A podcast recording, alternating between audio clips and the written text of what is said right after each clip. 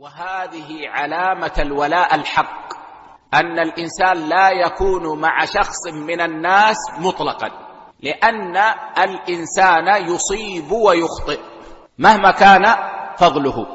بسم الله الحمد لله والصلاة والسلام على نبينا محمد وعلى آله وأصحابه أجمعين.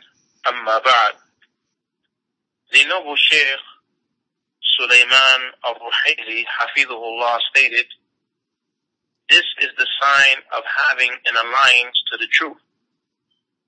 That the person is not with a person from amongst the people unrestrictedly.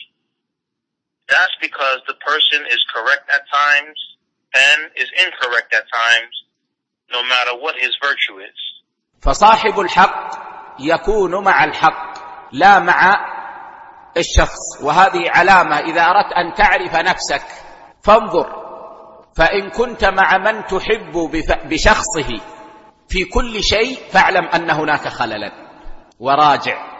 فإنه لم يجتمع الحق لأحد بعد رسول الله صلى الله عليه وسلم بل كل بشري يخطئ ويصيب. The companion of the truth is with the truth and not with the person. And this is a sign for you if you want to know yourself. Look at yourself. If you are with the person you love and everything he does and says, then know that there is a deficiency. Therefore, go back and check yourself. Indeed, all of the truth has not gathered together for anyone after the Messenger of Allah sallallahu alayhi wasallam. Rather, every human being is mistaken at times, incorrect at times.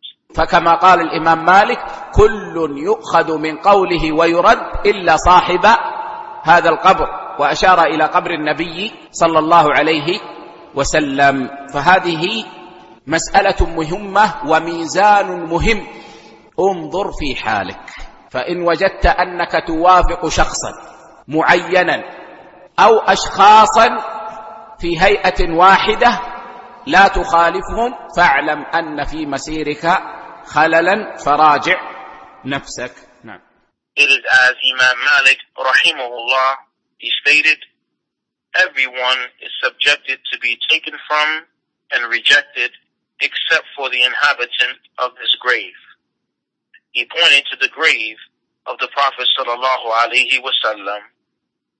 This is an important matter scale that we judge by. Look at your condition.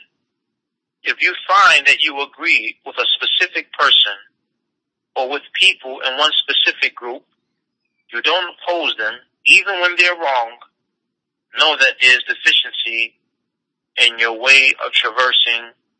Therefore, go back and check yourself.